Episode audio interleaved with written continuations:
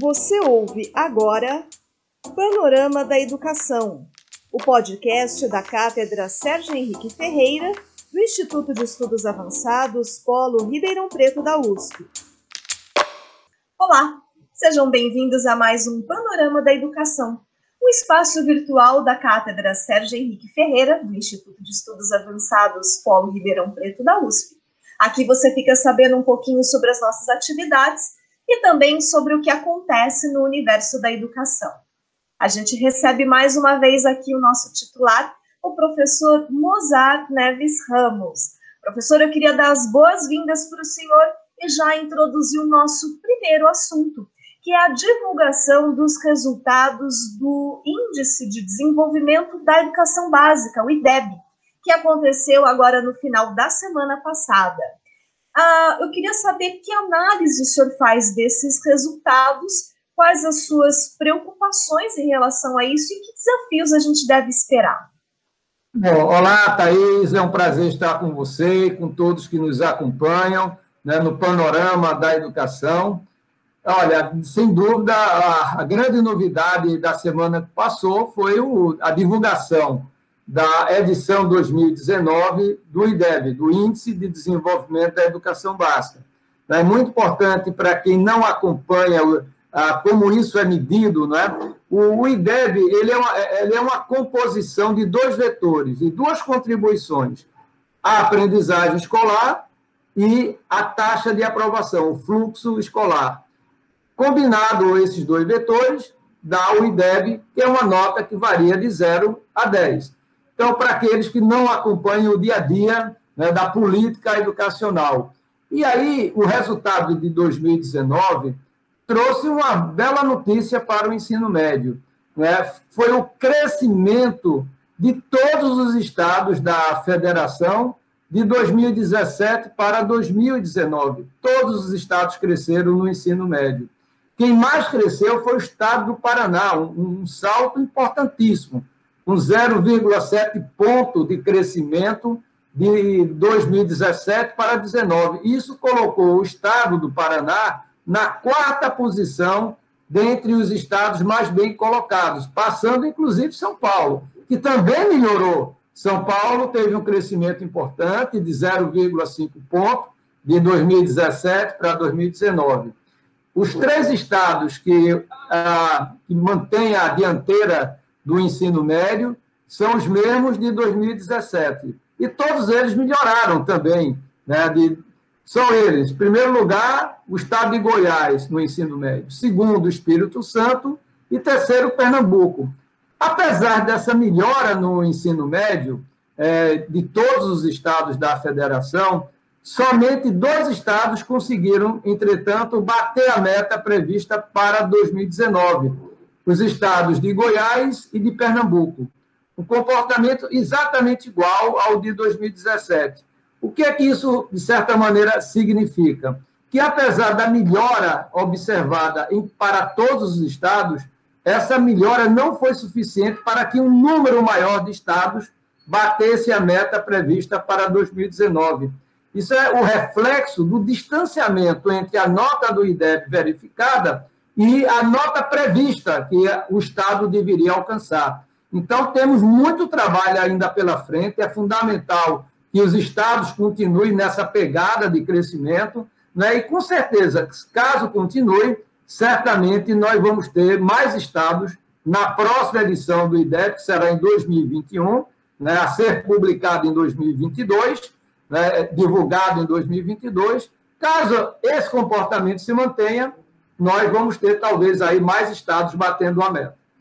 Indo agora para os anos iniciais e finais do ensino fundamental, o Brasil, historicamente, nos anos iniciais, foi aquela etapa em que o Brasil vem, desde 2003, apresentando resultados muito positivos, né?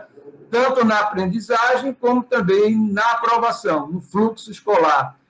Ah, o que me chamou a atenção é que houve um crescimento muito tímido, né? e alguns estados praticamente estagnados de 2017 para 2017, 19.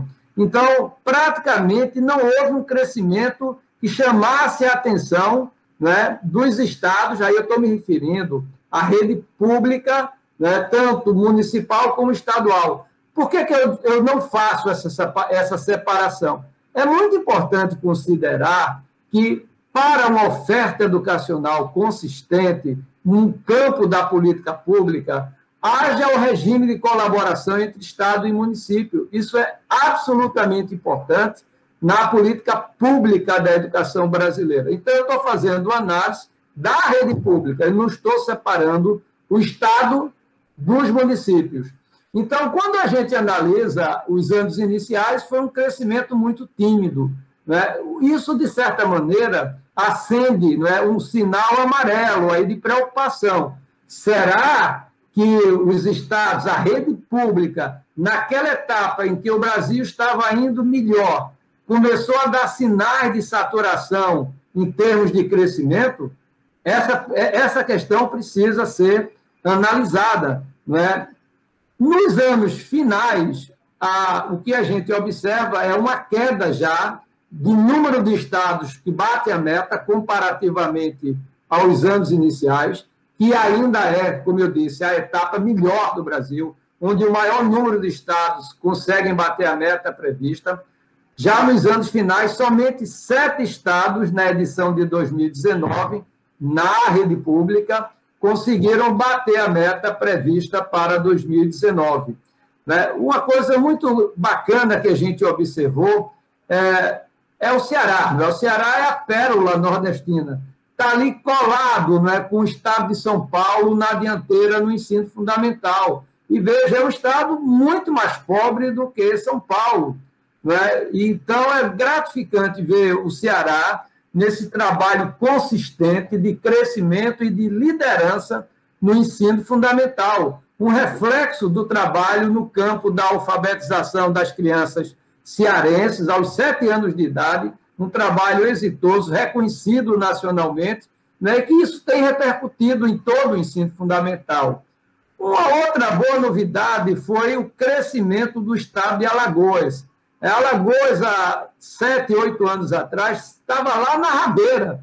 E agora Alagoas deu um salto importantíssimo. Já tinha, ah, já tinha dado de 2015 para 2017 e, mais uma vez, de 2017 para 2019, Alagoas foi quem mais cresceu nos anos finais de todos os estados da federação e também nos anos iniciais. Então, é muito bacana a gente ver essa reação positiva de um estado ainda mais complicado do que o próprio estado do Ceará, do ponto de vista econômico, do ponto de vista educacional, mas começando realmente, agora já está ali no meio, né? e não mais na rabeira da, do ranking da educação básica em nosso país. Então, eu entendo que é um momento em que os estados, a rede pública do Brasil vai precisar cada vez mais trabalhar, cooperar, colaborar, colaborar porque tudo isso, Thais, é importante lembrar, foi antes da pandemia. A grande preocupação que já toma conta dos gestores públicos é o efeito que a pandemia vai causar nos próximos dois, três anos e, portanto, deve criar, causar algum impacto no próximo IDEB, e um impacto negativo. Caso realmente a gente não consiga é, traduzir toda essa, é, todo esse momento positivamente no sentido da aprendizagem. E o que a gente está vendo agora, em, em, função da pandemia, é que muitos alunos ficaram sem acesso às atividades escolares. Então, é bastante preocupante o que pode vir a acontecer é, no IDEB 2021. E aí, eu acho que eu queria deixar uma reflexão, antes de passar para uma análise mais detalhada do, do nosso município de Ribeirão Preto, ah, alguns países, e a própria OCDE, a OCDE faria a edição do PISA em 2021, mas transferiu para 2022. Talvez não seria também uma decisão acertada do governo, do Ministério da Educação, junto com estados e municípios, de transferir as provas de 2021 para 2022 eu acho que isso precisa ser pensado com muito cuidado para que a pandemia não, digamos, crie um ruído né, e possa, de certa maneira, é, macular um resultado que, como a gente acabou de ver no ensino médio, todos os estados melhorando. Mas pode ser que a pandemia possa é, inibir esse trabalho que estados e municípios vêm fazendo.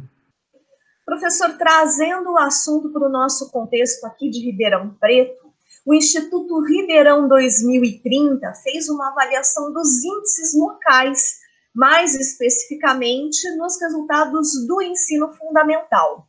De acordo com o Instituto, tanto nos anos iniciais quanto nos anos finais, a rede municipal regrediu e a rede estadual avançou.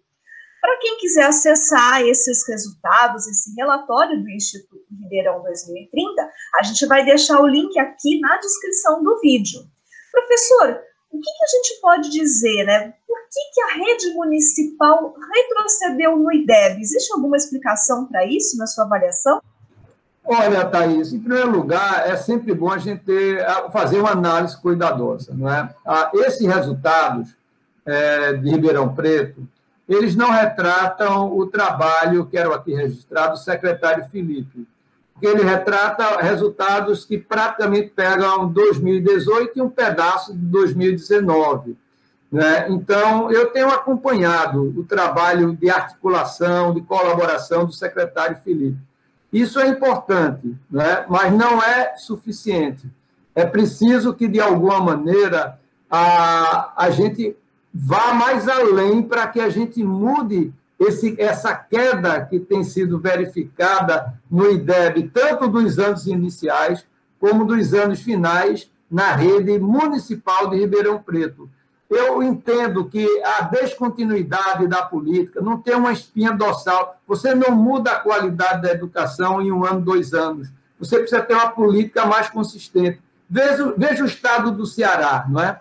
A gente falou há pouco por que, que o Ceará anda tão bem. É uma política de 10, 15 anos né, que se consolidou no regime de colaboração entre o Estado e os municípios cearenses. Então, é muito importante que Ribeirão Preto com toda a pujança econômica, com toda a pujança acadêmica, com boas universidades, realmente construa uma política pública e ofereça, portanto, uma educação de boa qualidade a partir de uma colaboração, de uma mobilização da sociedade. Inclusive, nesse aspecto, a cátedra já vinha ajudando, trabalhando para mobilizar os diferentes atores eh, de Ribeirão Preto, junto com o próprio movimento Ribeirão 2030, que eu acho que pode ser um canal importante de mobilização para chamar a atenção da sociedade em prol da melhoria da qualidade da educação básica municipal em Ribeirão Preto. E aí eu queria separar o, o, os anos iniciais dos anos finais.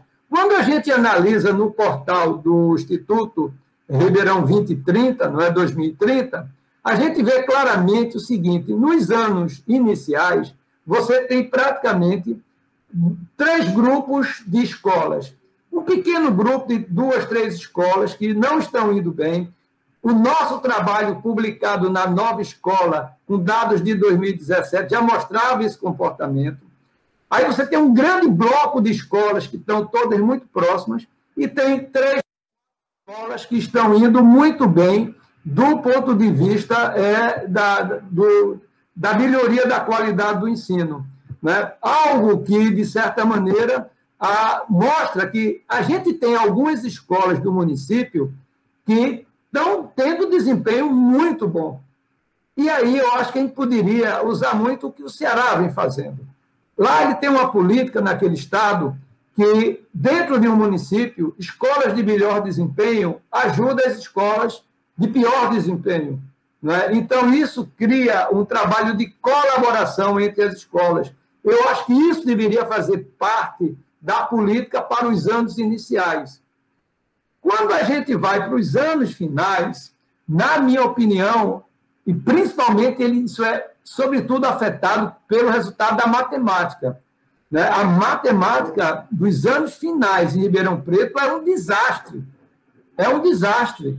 E a gente tem, aí não dá para você ter escolas ajudando outras escolas, porque de, de uma forma ou de outra, todas as escolas, de uma maneira geral, elas caem muito do ponto de vista da proficiência em matemática. Né? A, vereador, a escola vereador José Delibo é a que tem o melhor desempenho nos anos finais, né? pelo menos até 2017, precisa olhar agora, mas mesmo ela também tem uma certa perda quando a gente analisa a matemática. Na minha opinião, ora, são escolas de, um mesmo, de uma mesma rede. Então, não é uma questão salarial.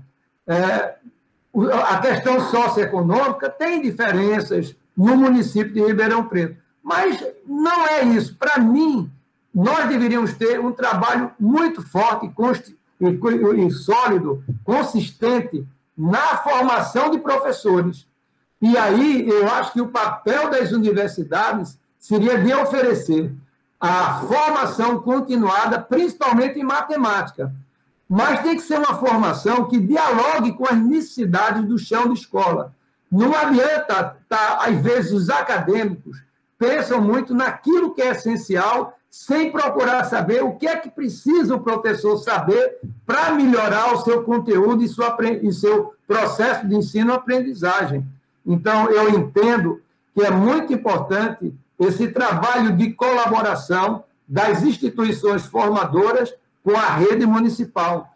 E eu faria ainda mais um outro é, apelo. É fundamental também que haja um mecanismo de colaboração entre o Estado e o município, porque os dados mostram que a rede estadual está melhorando em Ribeirão Preto.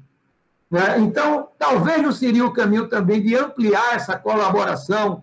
Né? E um dos caminhos que eu vejo para isso, para você induzir melhoria de qualidade, aumento de colaboração, cooperação entre escolas, entre redes, é através de editais que possa promover a questão da aprendizagem e principalmente no campo da matemática, que, na minha opinião, é onde é, o problema realmente é muito grave no município de Ribeirão Preto para os anos finais do ensino fundamental.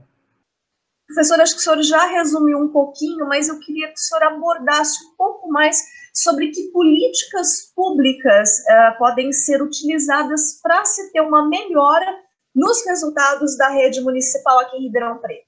Pois é, eu vou tentar resumir o que eu falei. Em primeiro lugar, eu acho que é fundamental ter um regime de colaboração entre Estado e município, né, para se ajudar, né, para criar políticas é, integradas, porque o adolescente, quando terminar o nono ano, ele vai para a rede estadual, não tem rede municipal de ensino médio. Então, é importantíssimo que a, o adolescente, ao concluir o nono ano, ele vá com o mesmo nível de aprendizagem, independente se ele estuda numa escola municipal ou estadual. Então, em primeiro lugar, criar, fortalecer o regime de colaboração. E, nesse sentido, pela cátedra, nós vamos tentar contribuir, caso isso o município entenda que é relevante. Nós temos uma relação muito direta né, e aberta com o secretário Rocieli Soares. Eu também ocupo a presidência do Conselho de Gestão da Educação do Estado de São Paulo, né, é um conselho da sociedade civil criado pelo governador João Dória, então, eu vou procurar fazer essa ponte nesse sentido. Né? E a cátedra vai ser um instrumento para ajudar nessa direção. De uma maneira mais direta, a formação de professores em matemática. Não dá mais para a gente continuar com esses resultados pífios na disciplina de matemática nos anos finais. Precisamos fazer uma formação continuada, sólida, consistente nos professores da rede municipal. Né? O terceiro ponto que eu entendo é a mobilização da sociedade. Sociedade mobilizada ajuda a melhorar a qualidade do ensino. A articulação da escola com famílias é fundamental para a gestão e para a melhoria também da qualidade do ensino. E um ponto que eu acho que o município tem que se debruçar. Passadas as eleições municipais, quem quer que seja o prefeito, quem quer que seja o secretário municipal, tem que trabalhar o plano municipal de educação, tem que trabalhar junto com o Conselho Municipal de Educação para normatizar né, as políticas públicas do município. Então, é fundamental toda essa, todo esse ecossistema funcionando com uma liderança.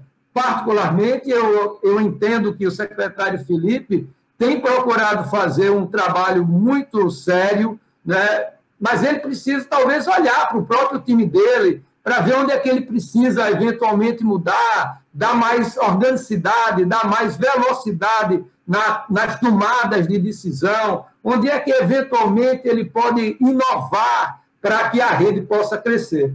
Então, eu acho que há um dever de casa muito grande a ser feito, né, e que os próximos quatro anos, essa questão da educação municipal vai precisar a participação de todos e um olhar muito especial para que, de fato, a gente mude essa queda na educação do município e agora faça com que cresça novamente os resultados da proficiência escolar em língua portuguesa, em matemática, tanto nos anos iniciais como nos anos finais. Não esquecendo que a pandemia vai ser um adversário adicional em todo esse processo. Mas vamos lutar juntos e juntos vamos conseguir melhorar a educação do município de Ribeirão Preto.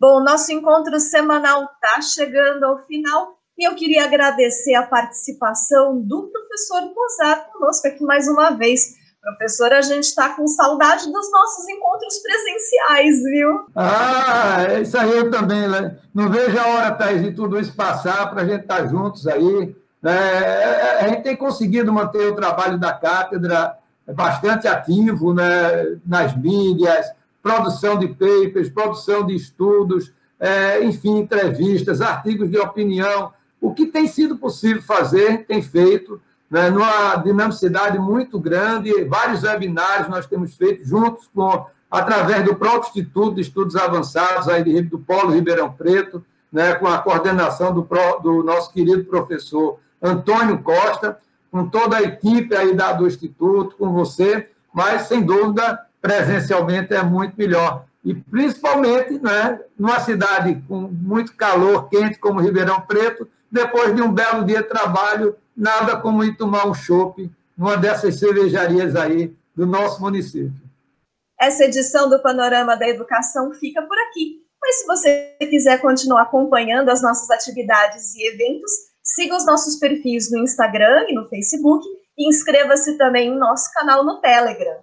Eu espero você aqui para mais um encontro na próxima segunda, para a gente falar um pouquinho mais sobre educação. Até lá!